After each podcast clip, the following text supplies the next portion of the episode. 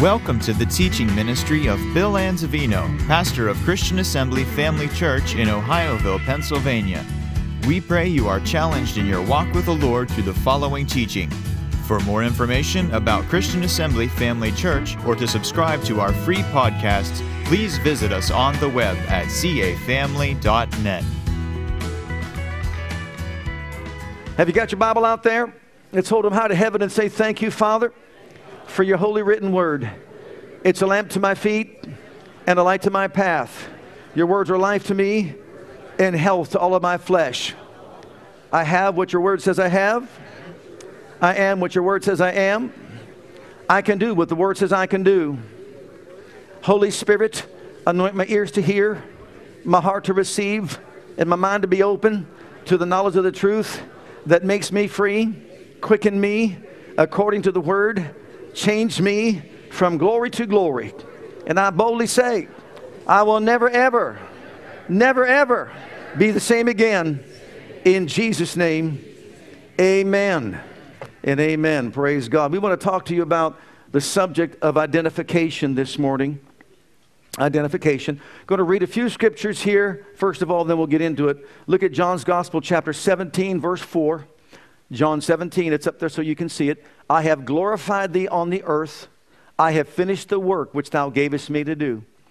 And now, Father, O Father, glorify thou me with thine own self. Now, notice this with the glory which I had with thee before the world was. This is Jesus' high priestly prayer. Notice what he says Glorify me with the glory that I had with thee before the world was. Why? And we'll talk about that in just a moment. But then look at the book of Hebrews in chapter 1, 12 verses we're going to read here.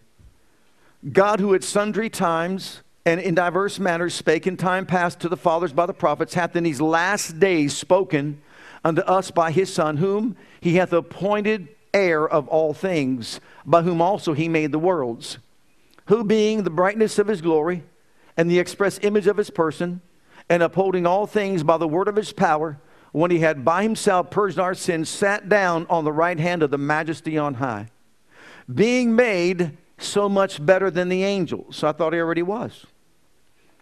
As he hath by inheritance obtained a more excellent name than they. For unto which of the angels said he at any time, Thou art my son, this day have I begotten thee? And again I will be to him a father, and he shall be to me a son.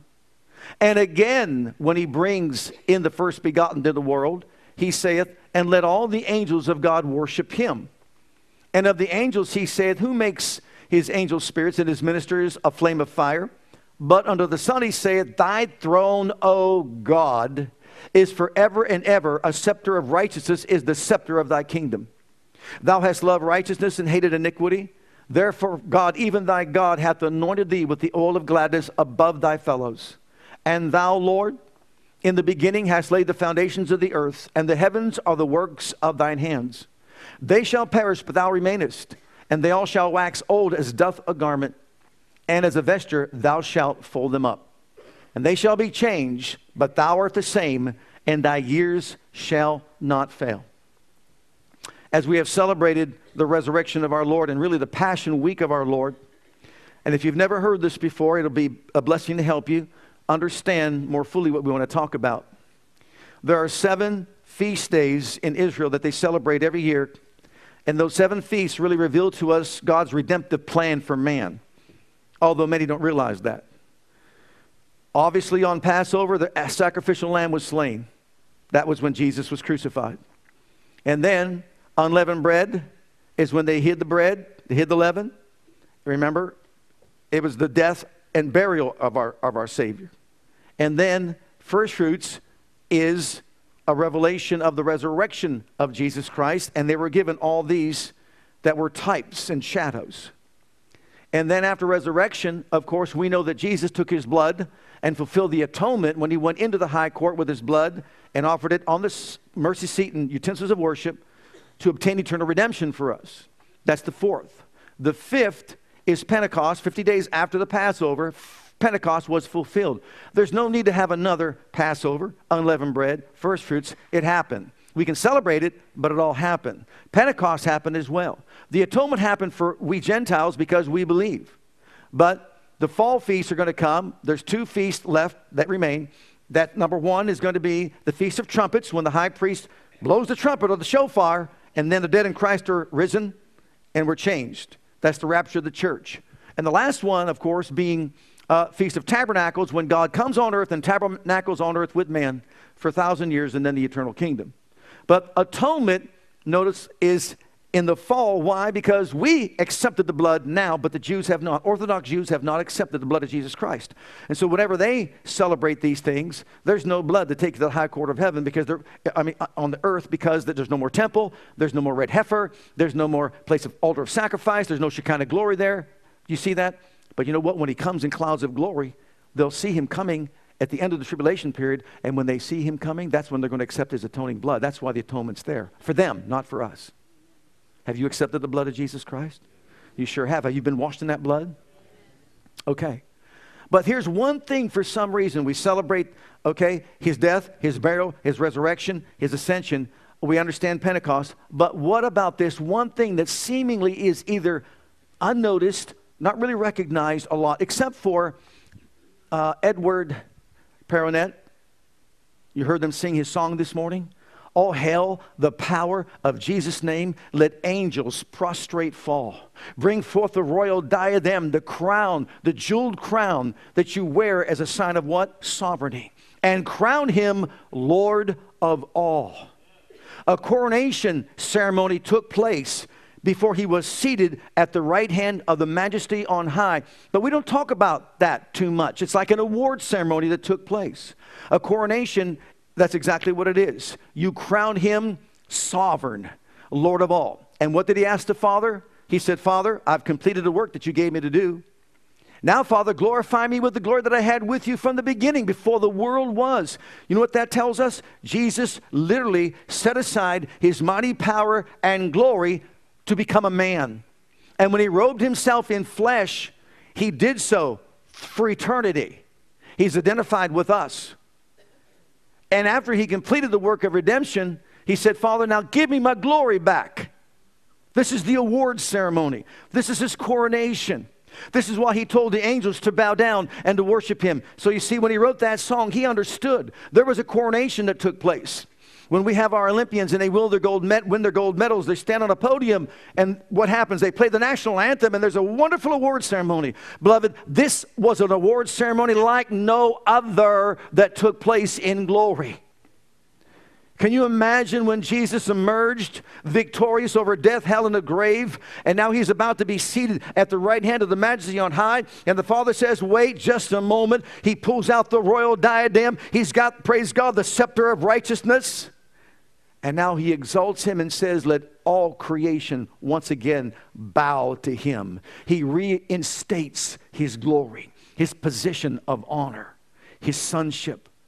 You see, he literally set it all aside to become a man. And he did that why? To identify with you and with me. In the process, he was given a name above every name. That at the mention of that name, every knee shall bow of things or beings in heaven Every tongue shall confess that Jesus Christ is Lord to the glory of God the Father. Look at Philippians chapter 2. Paul had the same revelation. And I wonder where he got it. Jesus taught Paul the gospel, didn't he? Jesus taught Paul the gospel. Look at what he says about this. Let this mind be in you, which was also in Christ Jesus, who being in the form of God thought it not robbery to be equal with God, but made himself of no reputation took upon him the form of a servant, was made in the likeness of men. He identified with us, and being found in fashion as a man, he humbled himself and became obedient to death, even the death of the cross. Wherefore God did what? Highly exalted him and gave him a name above every name, that at the name of Jesus, Every knee shall bow. Things are beings in heaven, things are beings in earth, things are beings under the earth. And every tongue shall confess that Jesus Christ is Lord to the glory of God the Father a coronation ceremony took place. And praise God, I pray when He shows us in the future these events that took place, I'm ready for it. Man, break out the popcorn. Let's sit down in the movie theater of heaven and let's watch Jesus defeat death, hell, the grave, the devil himself.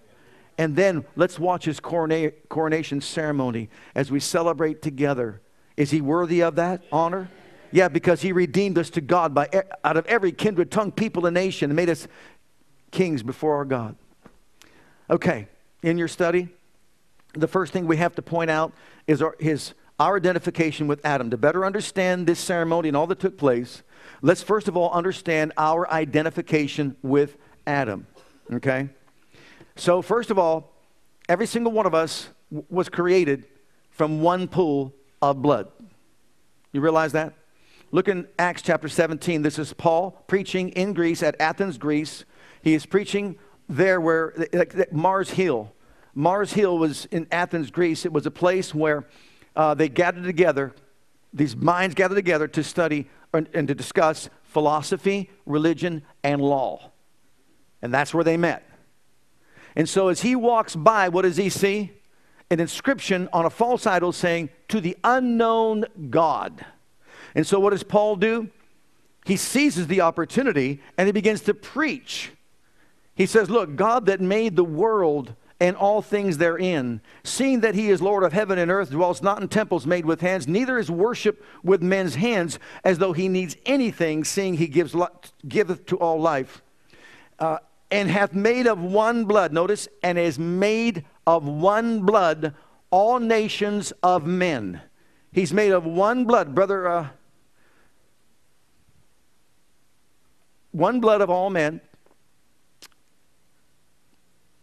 Brother Burdell, can you come here real quick?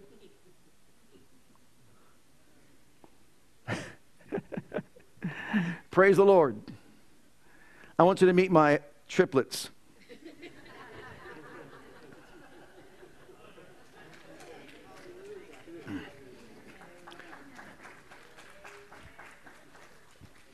Stand close. I don't want to tower over either one of you. We've all been made from one pool of blood. There's neither red, right? White, Amen. black, right? right. We're all one, made from one pool of blood. Oh, our skin color might be different, but on the inside there's blood coursing through our veins. That's the same that goes all the way back to Adam. Praise God Almighty. Hallelujah. Praise God. And I just tell you, both of you now, wait till we get out of these bodies. Yes, I'm going to be. I'm going to find out what the weather's like up there. Amen. right, Brother Ben? We've been made from one pool of blood. Right, Brother Burdell? We've been made from one pool of blood. Amen. So it doesn't matter if you're red, yellow, black, or white. You come from one pool of blood. And it's traced back to whom? Adam. We all came from the loins of Adam, every single one of us. Secondly, Adam's high treason tainted the blood of all men. Tainted the blood of all men. I didn't finish reading that scripture. I'm going to go back to, but that's all right. All nations for to dwell on all the face of the earth and had determined the times before appointed and the bounds of their habitation that they should seek the Lord, if haply they might feel after him and find him, though he be not far from every one of us. For in him we live, in him we move, in him we have our being, as certain also of your own poets have said, for we are also his offspring. You, I want you to notice the platform in which he is saying this is right there before, before all the philosophers and the theologians and, and all that, all the lawmakers, and he's telling them this. We came from one pool of blood. But you see, the blood of Adam was tainted when he sinned. He committed the sin of high treason. And when he committed the sin of high treason, by identification, everything that fell upon him fell upon us. Everything. So, number one, death passed upon us. Look at Romans chapter 5. Death passed upon every single one of us. Wherefore, as by one man's sin entered into the world, and death by sin, so that death passed upon all men. Everybody say, all men. All men. For that all have sinned so death passed upon all of us. That's how it came into this realm in which we live. Now I know right now it's a good time to just to say, Adam, what in the world were you thinking? But then secondly, his judgment fell upon us as well. Look at Romans chapter 5 and verse 18. Therefore, as by the offense of one judgment came upon all men to condemnation, even so by the righteousness of one, the free gift came upon all men unto justification of life. But notice the first part because of his transgression, because of his sin, death came upon all of us. We are judged with Adam as well. And then finally, we're all sinners. Look at the next verse, verse 19. We're all made sinners. For as by one man's disobedience many were made sinners, so by the obedience of one many shall be made righteous. So notice our identification. Now, neither one of us, none of us, vitally, none of us was in the Garden of Eden. None of us sinned the same sin that Adam sinned. But by virtue of identification, technically, realistically, every single one of us became sinners, subject to death and now we're judged. And guess what? What lies in wait for all those outside of Christ is a lake of fire. And that's where they'll spend their eternity. That's where you and I should have spent our eternity by virtue of identification. Wow. But secondly, Christ identified with us, with fallen man. And Thank God that he did. Because if he didn't, we'd be in a whole lot of trouble. But I want you to notice this Christ's identification with us. First of all, he identifies with our humanity. Our humanity. In the book of Hebrews, chapter 10 and verse 5, and there's just too much to read, but I just want you to see this. One verse that we'll pull out here and I'll explain some things. Wherefore, when he cometh into the world, when he came, the second person of deity, who was not in a body, in bodily form, but a body was prepared for him. He came to the world. He said, Sacrifice and offering thou wouldest not, but a body hast thou prepared me. A body was prepared for him in the womb of Mary.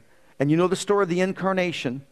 But he is saying this, a body's prepared for me. She's saying this, be it to me according to your word. And a hypostatic union takes place in the second person of deity who was never bound to a body, who was never bound to, to, to the limitations of earth. He now takes on flesh in the womb of Mary.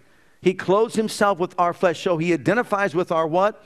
Our humanity. He is Emmanuel, God with us. He's the God man. Forever, throughout eternity, he is identified with us.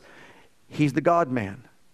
100% God, 100% man, and he identifies with us. So in 1 Corinthians chapter 15, those offerings and those sacrifices were not qualified to redeem us from our fallen state. And even though they offer them up year after year, they could never be qualified to deliver us from our sinful state. But praise God, by one sacrifice of Jesus Christ, the Lamb of God who takes away the sins of the world, we can all be justified. But now notice this and so it is written the first man, Adam, was made a living soul. The last Adam was made a quickening spirit. That's referring to Jesus. The first Adam was a person that was created from the dust of the earth, and God breathed into him the breath of life. He became a living soul. But the second Adam was the Lord Himself from heaven who was wrapped in flesh and then walked on the earth as the God man. But notice he's called the last Adam.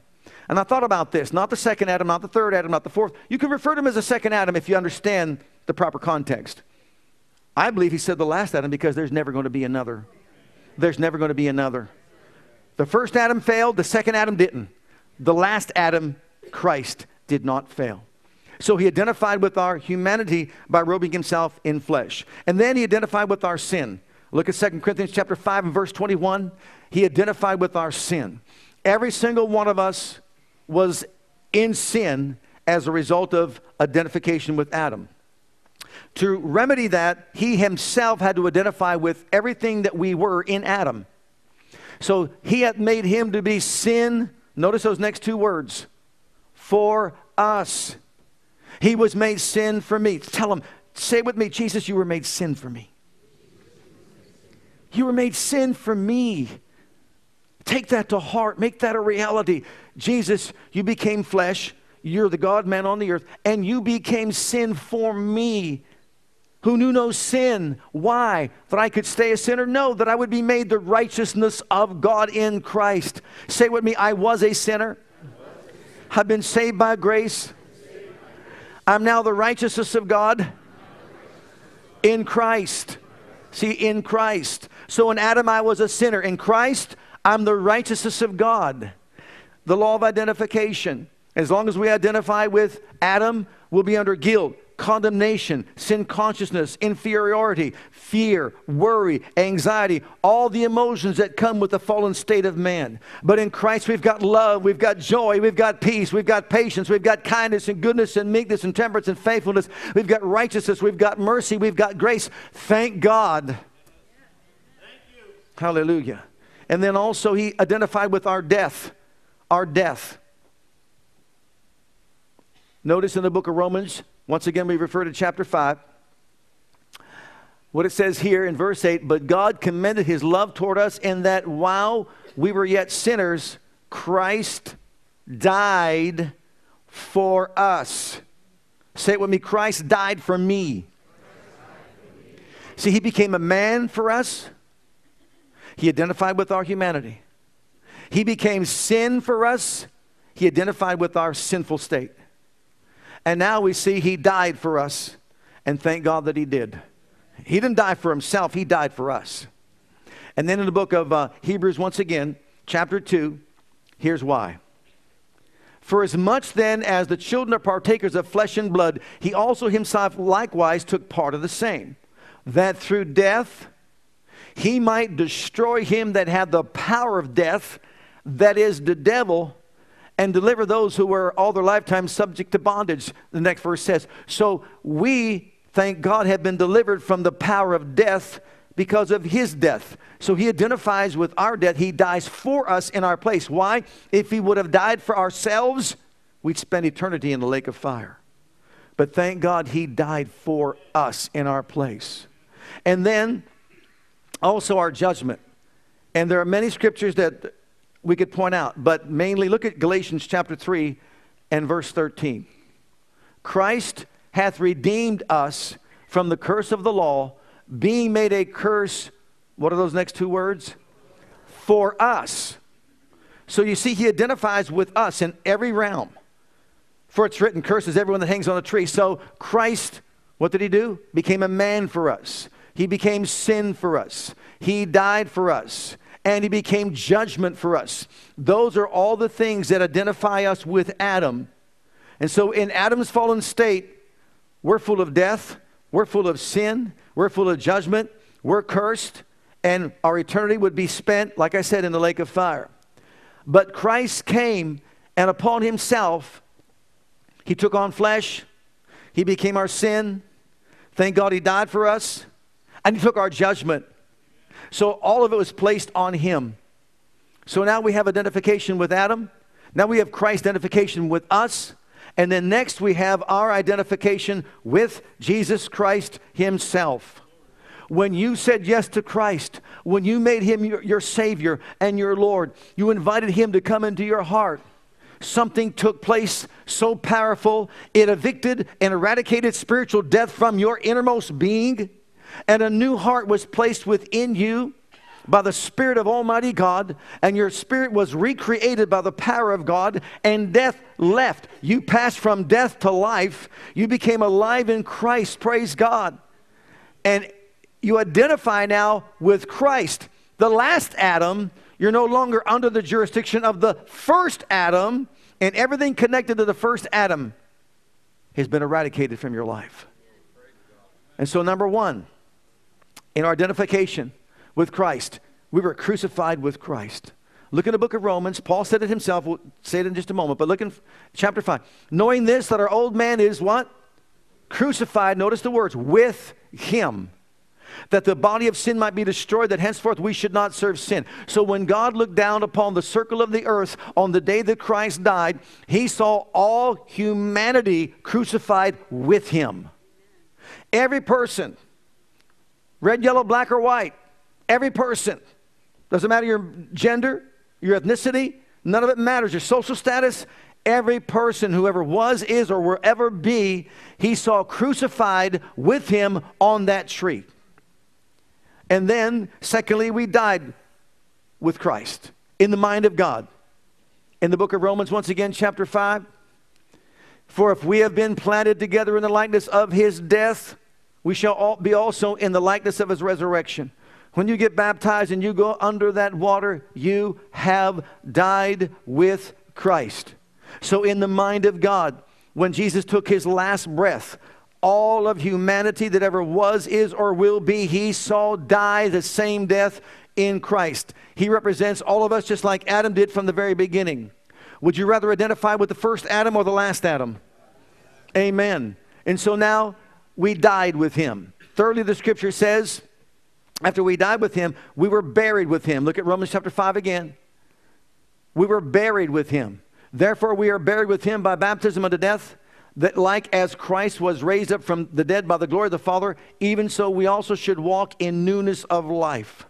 So when you went under that water, you died with him, and now you are buried with him.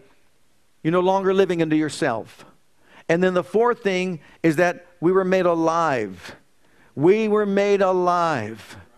Oh, wonderful, wonderful, wonderful resurrection. We were made alive. And I, I believe you see this pictured in Matthew 27. When he came out of the grave, there were others that came out of the grave as well. And it was what? Telling us that death has no power, death has lost its sting, there's no victory anymore in death. Oh, we might be living in the land of the dying, but when we die, we go to the land of the living. You realize that we're living in the land of the dying right now, but when we die, we go to the land of the living. Thank God, and where we live forever will be determined by whether or not we identify with the first Adam or the, the last Adam. And thank God, if you've made Christ your Savior, you identify with the last Adam, and when he was made alive, you were made alive as well in the mind of God, every person was made alive when he was made alive. And so when he was uh, made alive in that grave, in that tomb of Joseph of Arimathea, and that big rock was there, you know, the boulder wasn't removed so Jesus could get out. It was removed so people could get in. He didn't have to have the rock removed to get in, or to get out rather. But we had to have it removed for us to get in. He could walk right through the walls. He did all that. But also, it was removed 4,000 pounds and thrown away in such a way that they knew, without a doubt, no human being could possibly do it. Hundreds of them couldn't do it. And so, you see, thank God we've been made alive in Christ, with Christ. And God sees every person on a planet right now made alive in Christ. Now, it's up to them to accept Him. If they don't accept Him, they stay identified with who? The first Adam. But if they start saying, Yes, I was crucified with Christ, I died with Christ, I was buried with Christ, I was made alive with Christ, and now third and the next fifth, I was risen. We were raised up together. Praise God, made alive. Let's first of all, let's read Ephesians chapter 2. These, these two verses go together. Made alive and raised up. This is the amplified version. Even when we were dead, slain by our own shortcomings and trespasses, He made us alive together in fellowship and in union with, with Christ. He gave us the very life of Christ Himself. Boy, don't you love that? The same new life with which He quickened Him. For it is by grace, His favor and mercy, which you did not deserve, that you are saved, delivered from judgment, and made partakers of Christ's salvation. Look at verse 6. And he raised us up together with him and made us sit down together giving us joint seating with him in the heavenly sphere by virtue of our being in Christ Jesus, the Messiah, the anointed one. Now, our identification with Christ means we've been made alive in him, we've been raised with him, and lastly, we've been what? Seated with him in heavenly places. So we might be here on earth, literally, but our position is with him in heavenly places, seated with him and reigning with him as we should the, in, in the realm of life. So here we see Christ identifying with us. Why? So that we can identify with him and eradicate from our lives all the effects of the first Adam's transgression. And thanks be to God because he became sin for us, because he became our judgment, because he became everything that, that Adam was, spiritual death for us, all that he became Jesus became for us. And now all that he is, is attributed to us right now because we've made him the Lord of our lives. And why have we identified with him? Because in Romans chapter 5 and verse 17, and if you read that whole chapter, if you read verses 12 in particular through 21 in Romans chapter 5, you know what you find out? He's talking about the first and the last Adam. He said the first Adam brought sin and death, but the last Adam brought life and righteousness and grace. And he says, in summation, For if by one man's offense death reigned by one, and it reigned from Adam to Moses, everybody say those two next, the next two words. Much more. Say it again like you know it and mean it. So, in other words, just as death reigned, reigned upon the human race as we identified with Adam, much more, much more, they which receive abundance of grace and the gift of righteousness shall reign in life by one Christ Jesus or Jesus Christ. Praise God. What's he telling us? He's telling us that in Christ now, we've been given the power, we've given, been given the ability to rise up above all the challenges that we face in this life if we just acknowledge the fact that we identify with Christ and no longer identify with the first Adam and all that came upon him. We're no longer bound by sin. We're no longer bound by unrighteousness or guilt or inferiority or sin consciousness or condemnation. We're not bound by any of those emotional feelings whatsoever any longer. Why? Because we identify with Christ. And so when those things try to attack us and come against us and tell us that we're weak and that we can't make it and we're not going to be able to do it, we need to take a stand and just start realizing as we proclaim it, as we declare, declare it and decree it, we're no longer bound by all the effects of the fall. Thank God we're now bound to Christ. And He is our victory. And through Christ, God gives us the victory, and we can reign in life by one Christ Jesus. So, notice this put together for you. He died, why? That we might live and have life. He died so every single one of us could have life. He became weak so we could become strong. What did Paul say? I can do all things through Christ who strengthens me. Didn't Paul say I was crucified with Christ? Nevertheless, I live, but the life I live in the flesh, I live by the faith of the Son of God who loved me and gave himself for me. In other words, I'm not bound any longer by the weakness of Adam. I'm not any longer bound by the death of Adam. I'm not bound by the sin of Adam. Sin has no dominion over me. Jesus became poor. Why? So we can be provided for. He suffered shame. Why? So that we can experience what? Glory. He was condemned. Why? So that we can experience justification. He was made sick so his healing power can make us whole. He was forsaken so you and I could be accepted in the beloved. So, in other words, identification is this we identify with Christ's victory over death, hell, and the grave. And God wants us to build these truths into our lives, line upon line, precept upon precept, until we start realizing how to fight the good fight of faith. And we realize we have to give no place, no territory, no ground to the devil any longer. For example, when anger comes, be angry and sin not. Don't let the sun go down upon your wrath neither give place to the devil. So, in other words, anger is an emotion that can control us if we let it. But if we start realizing I'm in Christ, I'm no longer in Adam, I'm no longer allow anger to control my life. So, anger, I rebuke you in the precious name of Jesus and command that you take a back seat in my emotions. You can be angry, but sin not, and don't let the sun go down upon your wrath. When guilt and condemnation come upon you, and I'm telling you what, the devil is, he's just a master of pointing out your faults, your flaws, your imperfections, your shortcomings, and your failures. He'll start telling you all these different things about you. And you know what? If you listen to him, he will drive you crazy. He's crazy, and he'll drive you crazy. I mean it. You listen to him, you'll do exactly what Ananias and Sapphira did lie. You listen to him, you'll do what Judas did betray. You listen to him, he'll take you down a path you don't want to go. He'll take you down a path where he'll cause you to get involved with drugs, alcohol, immorality. He'll drive you into uh, excessive drinking and, and, and drunkenness and, and, and so on. He'll drive you to a place to where finally you get yourself involved with all kinds of things you shouldn't be involved in. And trust me, if if he sees that you're not vulnerable in any of those areas, he will drive you to the mall with your wife, with her having the credit card, and he'll drive you into debt. Don't listen to him. You are more than a conqueror through him that loves you.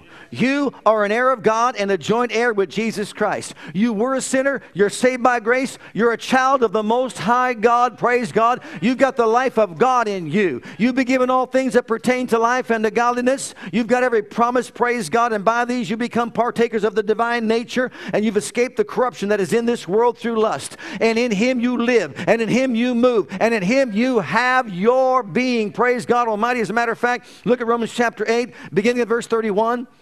You got to love this text. Paul the Apostle was taught this by Jesus. What shall we say to these things? If God be for us, who can be against us? And here it is He that spared not his own son, but delivered him up for us all to do what? Identify with the first Adam as the last Adam, how shall he not with him also freely give us all things? Who shall lay anything to the charge of God's elect? It is God that justifies. God justified you. Satan didn't justify you. Your friends didn't justify you. Nobody on earth justified you. Justified means you are just as if you never sinned in this life. Praise God, because you're washed clean in the blood of the Lamb. It's God who justifies you. And you know what? The devil, the accuser of the brethren, has no right to accuse you of anything. If he says, hey, look at this, look at that, you just tell him, look at the back of the book. I read about your destination. You're the loser, and we're the winners, praise God. Hallelujah. And I'm in Christ, I'm not in you.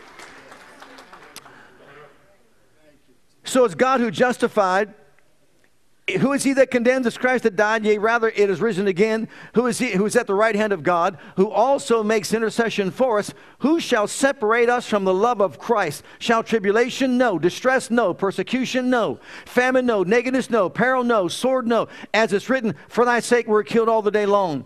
We're accounted as sheep for the slaughter. Nay, in all these things we're somewhat conquerors. In somewhat, in some of these things we're a little bit conquerors. In all these things are we are what? We are what? More than conquerors through him that loved us. So I'm persuaded that neither death nor life nor angels, nor principalities, nor powers, nor things present, nor things to come, nor height, nor depth, nor any creature shall be able to separate us from the love of God, which is in Christ Jesus our Lord. What he's saying is this You've been exalted to a place of victory over all the things that you can face in this life, and you're now viewed in the sight of God as more than a conqueror through him that loved you. And you've heard me illustrate this before. It's when the prize is won by the boxer who gets a 20, let's say a $50 million purse. Today it's like 100 million. He won the fight, but he's got battle scars because his eyes are all swollen, blood's coming out, you know, sweating and all that, and he's just beat up, but he won the championship and he got the check. Let's call it $125 million. He's a conqueror. He goes home and gives it to his wife. She never fought one round. She's more than a conqueror. You realize that? She's more than a conqueror. She's got the money, never had to go through all the work. Well, guess what? Jesus fought the fight for us. Jesus died the death for us. Jesus became sin for us. He conquered for us and says, Here, it's all your inheritance. We're more than conquerors through Him that loved us. Hallelujah. And His name that's above every name, by the way, He gave us to use as we live our lives upon the earth. So, in conclusion, our identification, identification with Christ is the Father's dream come true. And it stands as one of the richest phases of redemption. And I want you to see these verses like you've never seen them before in 1 John chapter 3. Look at these verses. Behold, what manner of love the Father has bestowed upon us, that we should be called sinners worms, unworthy. We should be called what? What are we called? Hallelujah. It took him 4,000 years to rectify what Adam did in the garden. It took the death of his son and his resurrection he went through all that with all the law, the shadow, the types, the shadows of the Levitical priesthood, and all that to bring us to a place of Christ being raised from the dead and securing our redemption, right? And obtaining it.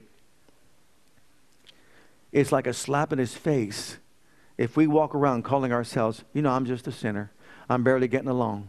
You know, I'm just, a, you know, a worm in the dust, someone worthy to approach God. Oh, my brother and my sister, when Jesus cleansed you by his blood. He gave you the title of son or a daughter of the Most High God. And he says, You are worthy to enter to the throne now, where man was banished from the very beginning, and only the high priest could go in once a year. But the veil, the, the, the veil's been ripped in twain from top to bottom. Praise God. The uh, Shekinah glory has been exposed, and now we can enter in by the blood of the Lamb to the holiest place of all, and we can stand before the Father's throne and say, Abba, Father, I belong here. I'm accepted in the beloved. They might not accept you at Seven Oaks Country Club or any other country club you know of. They might accept you at the White House if you try to get in in these days in which we live. But you are accepted in the beloved at the throne of Almighty God by virtue of the blood of the Lamb and your identification with the King of Kings and the Lord of Lords. And you can enter in. So, what does it say? Now are we the sons of God. Therefore, the world doesn't know us, knows us not, because it knew him not. Beloved, now we're the sons of God, and it does not yet appear what we shall be, but we know this. When he shall appear, we're going to be like him. We shall see him as he is. And look at the motivation. When you understand identification, here's the motivation. Every man, everybody say, every man that has this hope in him, what does he do? He purifies himself as he is pure. If we're not motivated to purify ourselves, we don't have the full revelation yet. But when you see what he did for you, he suffered and died for you, became sin for you, became your judgment, when you see the chastisement of our peace was upon him, Isaiah 53 says that he put it all on Jesus, and you understand that when he saw the travail of his soul and raised him up from all the throes that were upon him, all the waves of God's wrath were upon him, and when he raised up from the dead, he looked right at you and said, I'm yours, just accept me as your Savior, and I'll raise you up with me. It doesn't yet appear what we're going to be. But we know this if you lead many to Christ, you'll shine as the stars of heaven. You'll shine as the stars of heaven. So keep on doing the work of the Lord, abounding in the work of the Lord. Keep on abounding in it because your labor in the Lord is not in vain. You have a reason. You know, this resurrection is not just for us to come to church. You understand that? It's for you to go everywhere you go, shining as a light in the world of darkness. Praise God. I'm, I'm, I'm not going to get this 100% accurate, but um, maybe you know a little bit more. Uh, Marianne Karen shared with me someone who was a warlock. She's not. She was a war. He was a warlock, and he talked about as a warlock he became a Christian. I believe it was, and as a warlock he said. If you see someone who's like a nominal Christian, who's not filled with the Holy Ghost and power, and you see them, there is a light, there is a, like a flame, I think. Is that, is that right, Dennis? Like a flame? You know, and you, you can see them. You can point them out. You can say, that person saved, that person saved, that person saved, but that person's not that person. As a warlock, you know, they get involved in all kinds of spiritualism, dealing with demons and seeing into the spiritual realm. But guess what? That flame that's there, he says, we can mess with them. We can mess with them. So in, I'm paraphrasing. He said, but there's other Christians that are filled with the Holy Ghost. It's not just a flame. He said they're consumed in fire. Everywhere they go, he goes, you don't mess with them. You don't mess with them. He said they speak in other tongues. The fire of God is all over them. Beloved, we need to have the enemy afraid of us. So if you hear yourself saying, the devil's been chasing me all week, then turn around and say, You want a piece of this? I may be five, five and a half on the outside, but on the inside, I've got glory in me. Praise God. I house the glory of God's almighty presence. Let's all stand together before the Lord. The glory of the Lord is in me. Praise God. Hallelujah. Man, I don't know about you, but I got my shouter going this morning. Have you got yours wound up yet? Are you ready? If you got a fire in your bones, are you full of joy unspeakable and full of glory? Have you got the glory of God on the inside in your earthen vessel? Then let it out on the out. Shafts of light coming out of you, praise God. Let your light shine among men that they see your good works and glorify your Father in heaven. Amen. Purify yourself even as he is pure. Thank God for the cleansing flow of the blood. Can we sing that again? Do you mind singing that again? Oh, hail the power of Jesus' name. Let angels prostrate fall. You realize that one day you and I are going to prostrate before the Lamb himself, and we're going to take our golden crowns and cast them down at his feet and say, Jesus, it's all because of you. Praise God. I give it all to you, all the honor, all the glory, all the praise. The coronation service took place, the ceremony was had. He's crowned Lord of all. He's got the scepter of righteousness. We might wear a cross around our neck. But I'll tell you what, put next to it a scepter of righteousness is the scepter of his kingdom, and it stands for victory. And the jeweled crown, the diadem that says, Praise God, you're the sovereign Lord, King of kings, Lord of lords, and Lord of the universe. And you're coming soon. Amen. Hi, Pastor Bill here. I want to thank you for joining us today. On behalf of my wife Krista and Christian Assembly Church, I want you to know that we're here to serve you and your family.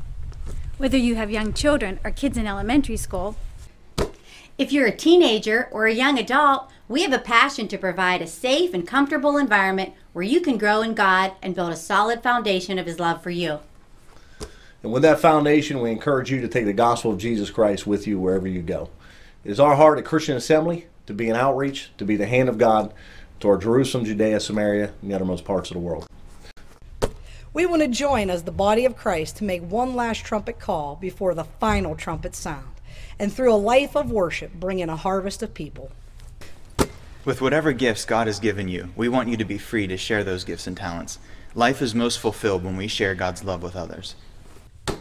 And in all that we do, we want to demonstrate the power of the name of Jesus to the world through a ministry of excellence to God first and then also to you. So, whatever the situation, wherever you are, whatever you're going through, I want you to know that we love you and God loves you and has a wonderful plan for your life. And that plan begins by making Jesus the Lord and the Savior of your life. And if you've never made that decision yet, I'd like to invite you to pray a simple prayer with me. And if you will, Jesus will become your Savior and your Lord. Just repeat after me this prayer Heavenly Father, I come to you just as I am. And I believe with all my heart that Jesus died for my sins and was raised from the dead for me. I open the door of my heart I call upon the name of the Lord. Lord Jesus, come into my heart. I now accept you and receive you as my personal Savior and Lord. Heavenly Father, I have called on the name of Jesus. I'm now your child. In Jesus' name, amen. Now, if you prayed that prayer with me, I encourage you to get into a good Bible based church where you can learn to grow in your Christian faith and experience. God bless.